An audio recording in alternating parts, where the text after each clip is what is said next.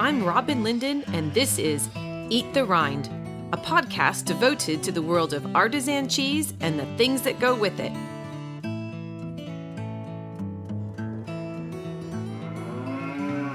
Learn more online at eattherind.tumblr.com. For most people in the UK, Peckham in South London is famous for being the home of Del Boy and Rodney. What Peckham is not famous for, however, is handmade cheese. Never mind handmade Mexican style cheese. But when Kristen Schnepp decided to leave her high powered job to make cheese, leaving the big city just wasn't an option. So she chose instead to bring the pastoral life to London by making cheese on an industrial estate. She's not the only person making cheese in London. William Oglethorpe has been making cheese for a few years just down the road in Bermondsey. And Philip Wilton has been making cheese for almost a year in Tottenham, North London. But Kristen is the first person in London to make Mexican style cheese. When we met, I was really keen to hear just how this project started. Your type of cheese and what you're doing is unlike anything that I've interviewed you know, oh, cool. and, and, like anything before. So for you know, first of all, obviously, the fact that you're doing it in London, you know, I haven't interviewed anybody who's doing it in London yeah. yet. I hope to. Um, and certainly, your style of cheese is very yeah. different than anything else. Um, so that's actually the first thing I wanted to ask you. So how did you decide on a, a traditionally Mexican style right. cheese? So I mean, the flip answer I like to give is no one needed another cheddar. Very good point. You know, and so uh, there's some cheese I really love, like the soft French style cheeses, and I really thought, oh, you know, I could do something like that. But I feel like Somerset and the West Country had really developed that, you know, that is the terroir for UK soft cheese. And yeah. I'm like, you know what? why try to bring something else there? Why try to be an also ran? And so I was like, you know, can I do something different? And it just popped into my head that this would really be a good opportunity. And the reason it popped into my head is when we moved here about five years ago, um, we had thought about opening a Mexican restaurant. You know, it was it's the classic expat complaint about there's no Mexican food, blah blah blah blah blah.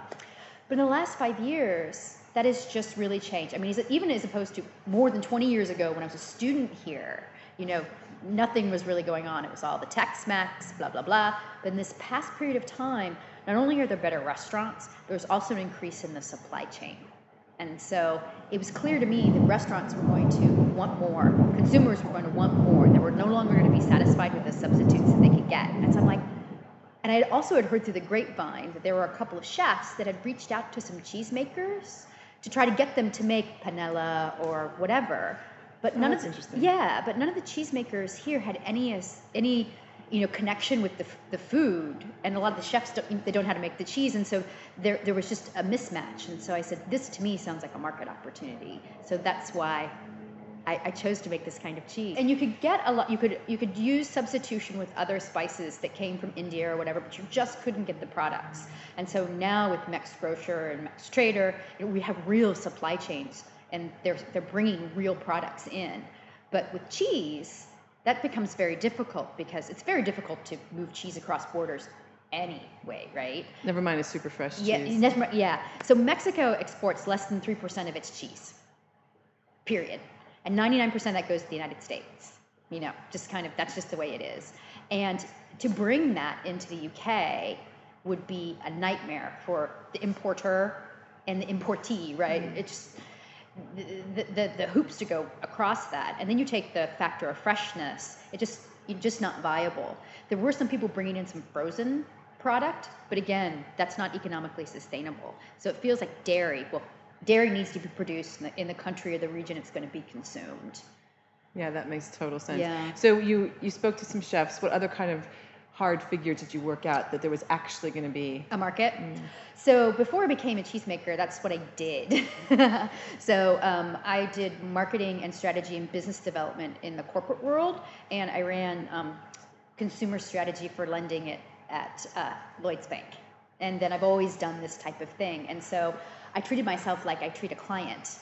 Is um, I said, there's an opportunity here. I went off to the business and IP library at the, the British Library. Mm-hmm.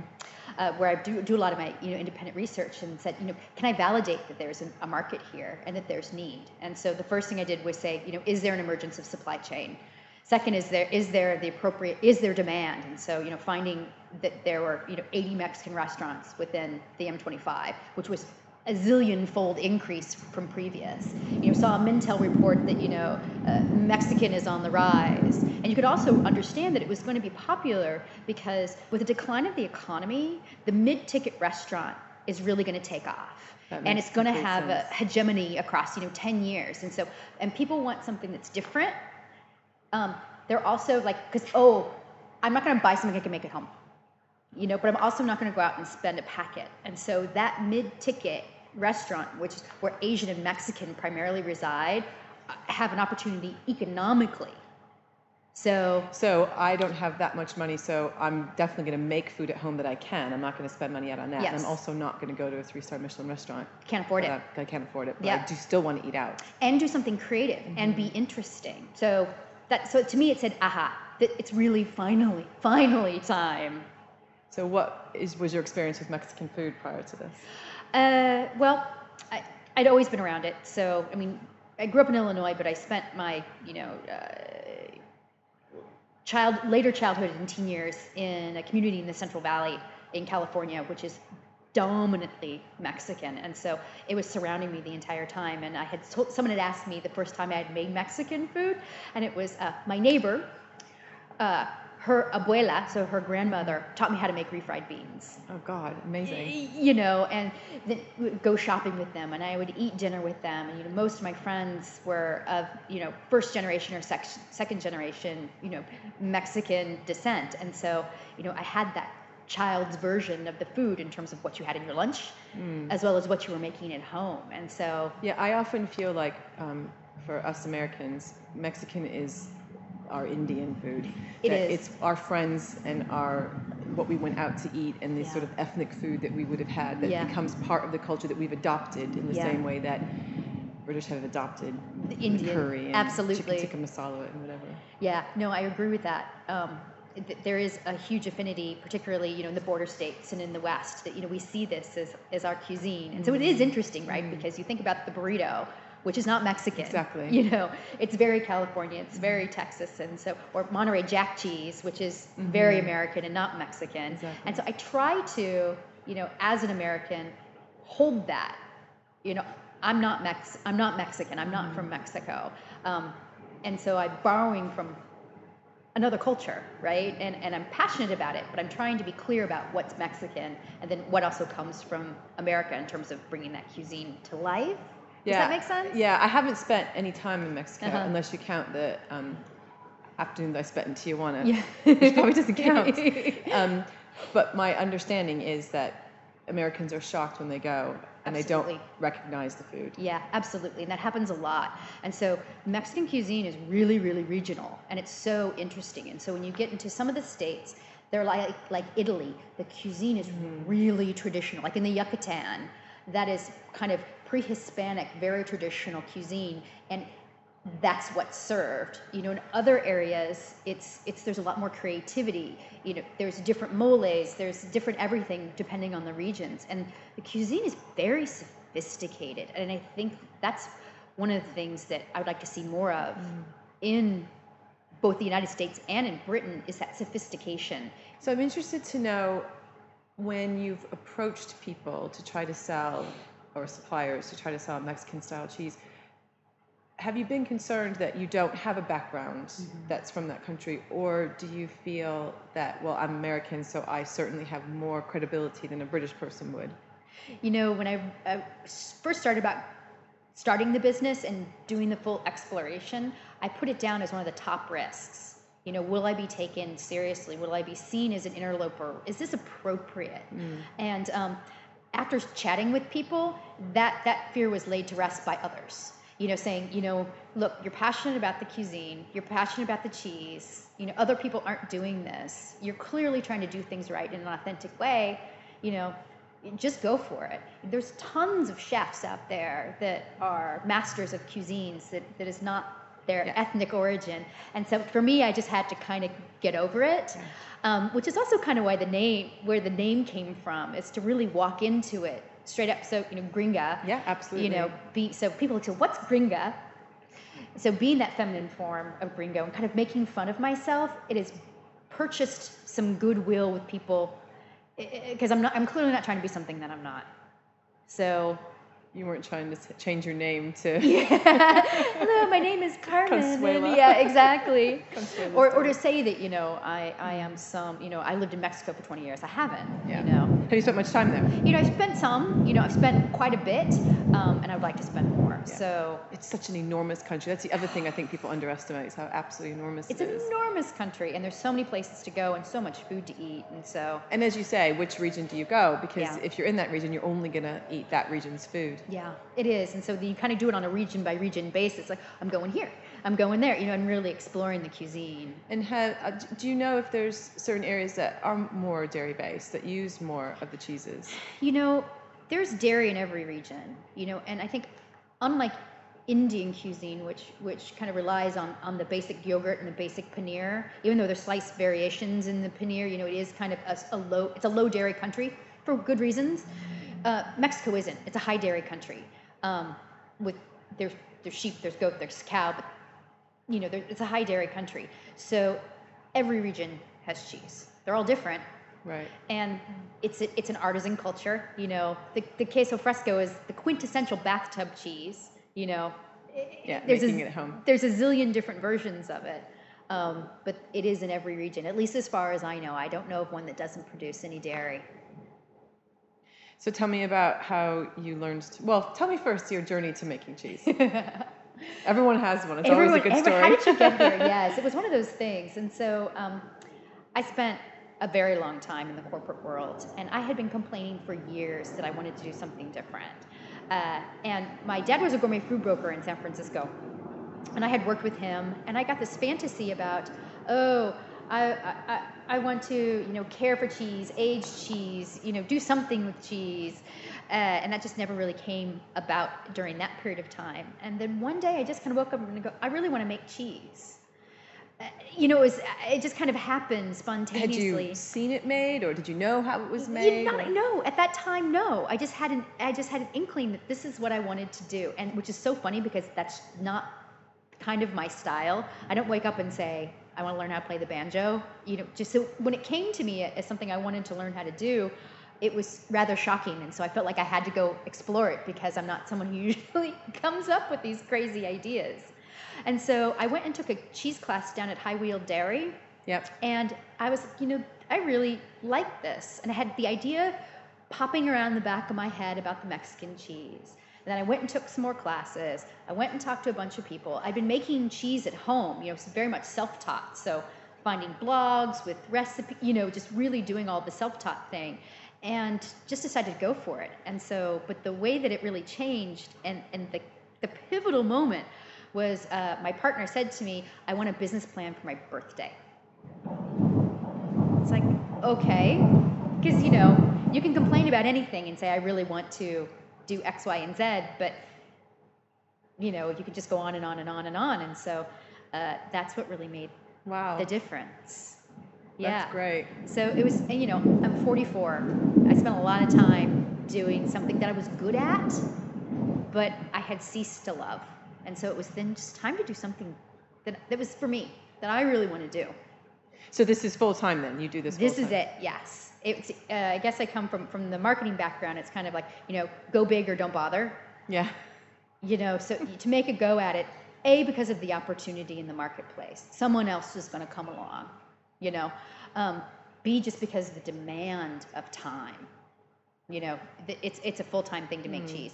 And also just because of what I want to learn about myself.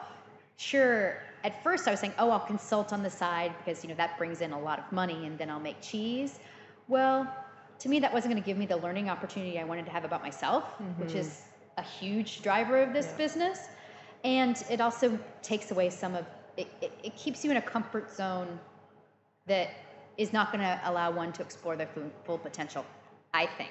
So I had to really jump off the deep end. And I suppose you also wouldn't be focused No. as much as you are if it's just the only thing you're doing. Yeah, and when you're when you're doing the type of thing that I do, the type of consulting, it's really demanding, and so I saw this would get shunt aside, and with going out there and, and selling to customers and collaborating with chefs and you know building awareness about these types of products, it's not a ha- it's it's a three person's full time job. Definitely. Yeah, Yeah, I can imagine it must take.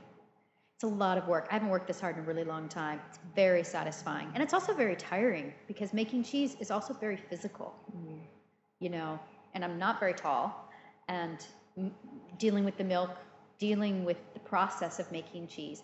And one of the things that was one of the first things that I had to make sure that I was going to be comfortable with is, you know, in, in strategy and whatever, you can decide to be done.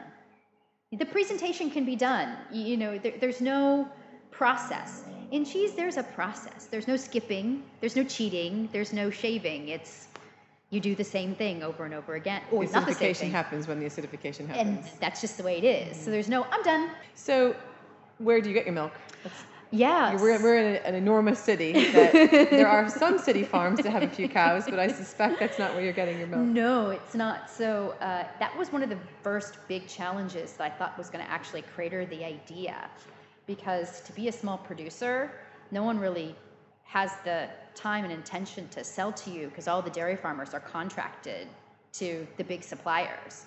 So uh, eventually, through a lot of calling around and getting to know people and a lot of begging, I'm going to say, um, OMSCO, so the Organic Milk Collective or the company, whatever, um, allowed me to purchase from Commonwork Organic Farm in Kent. So it's a it's a fantastic organic herd, about 250 cow- cows strong. So you know it's a big herd.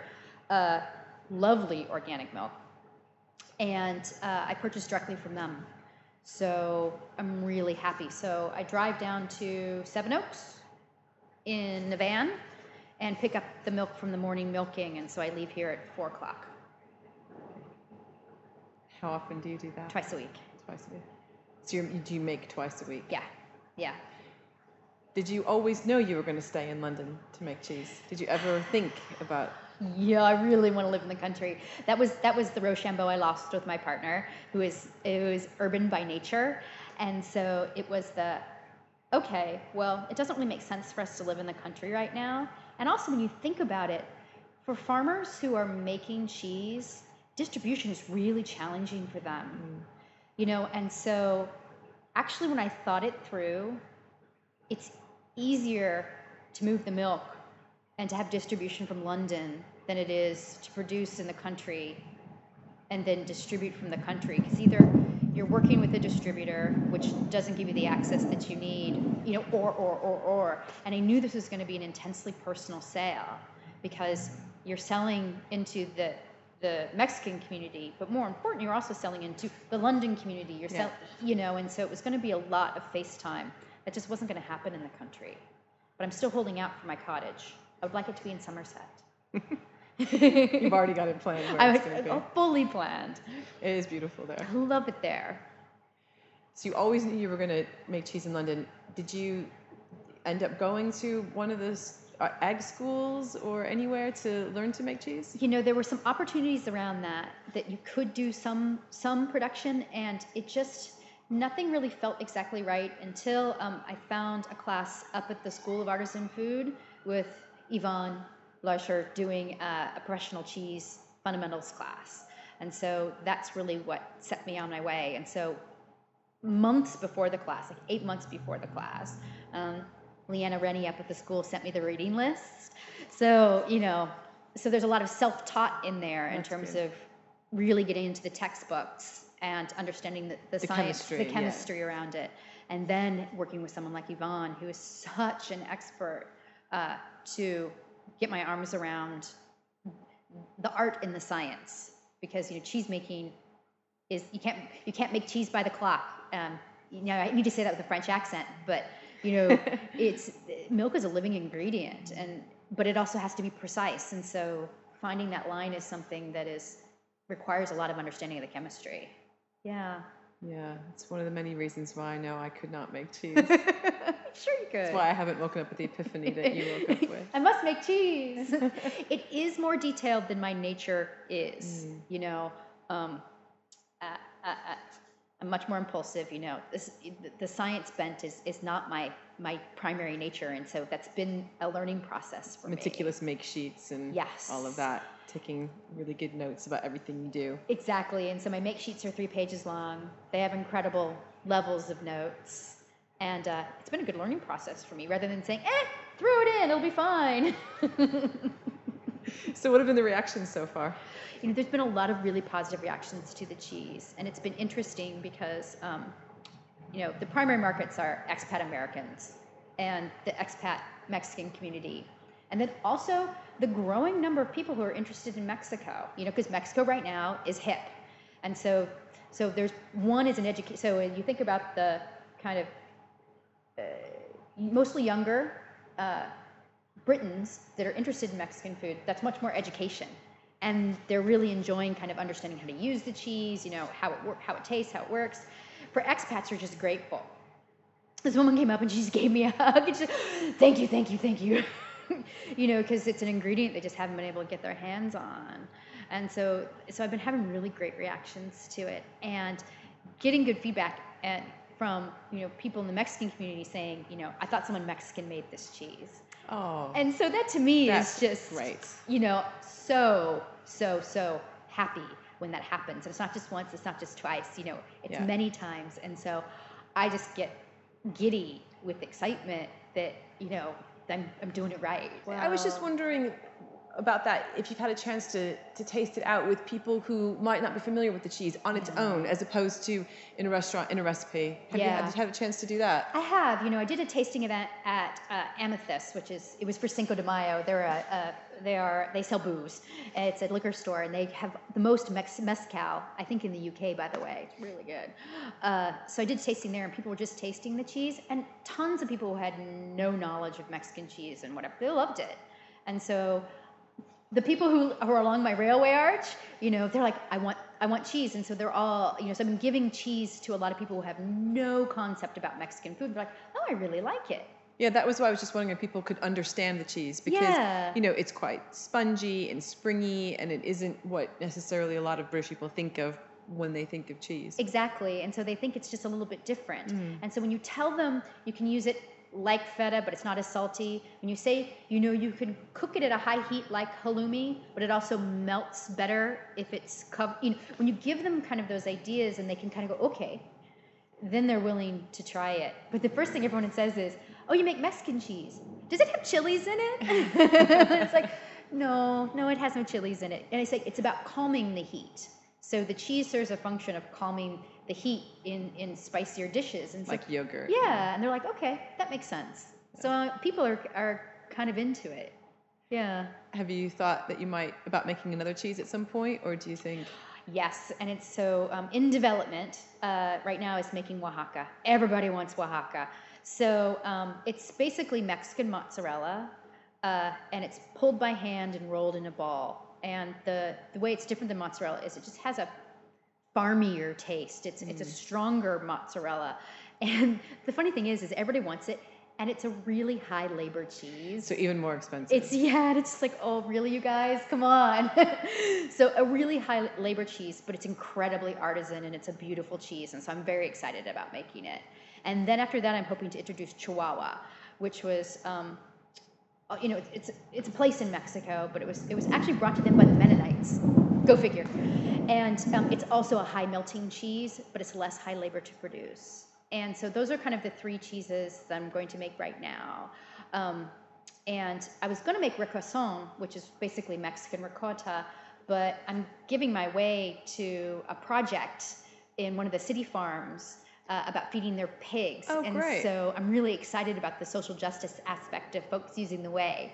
Right now, I'm sending it off for compost, but to have it go into feed in a city farm to grow pigs, and I'm really excited about that. So I'm not going to make requesón. But that's great because I think for a lot of people, it's really difficult to work out what to do with their whey, especially even more obviously difficult in an urban setting. it's huge problem. It's a huge problem because you, you don't want it to be waste. Because it isn't, you know, I think that cheese requires a lot of energy to produce, you know, in terms of how much the byproduct of milk and blah, blah, blah, blah. And so I'm trying to do it in the most sustainable way possible. Kristen's enthusiasm for making cheese in the most urban setting possible is infectious. Luckily, the cheese stands up to that enthusiasm. I've tried it a few times now, and it is delicious. Be sure and follow her on Twitter at Gringa Dairy. That way you can find out where to try it for yourself. And when you do, don't just think of it as a cheese to cook with. Really is good on its own as a snack. And the last time I spoke with Kristen, she was experimenting with Chihuahua cheese. I'm hoping she lets me be a guinea pig while she perfects it.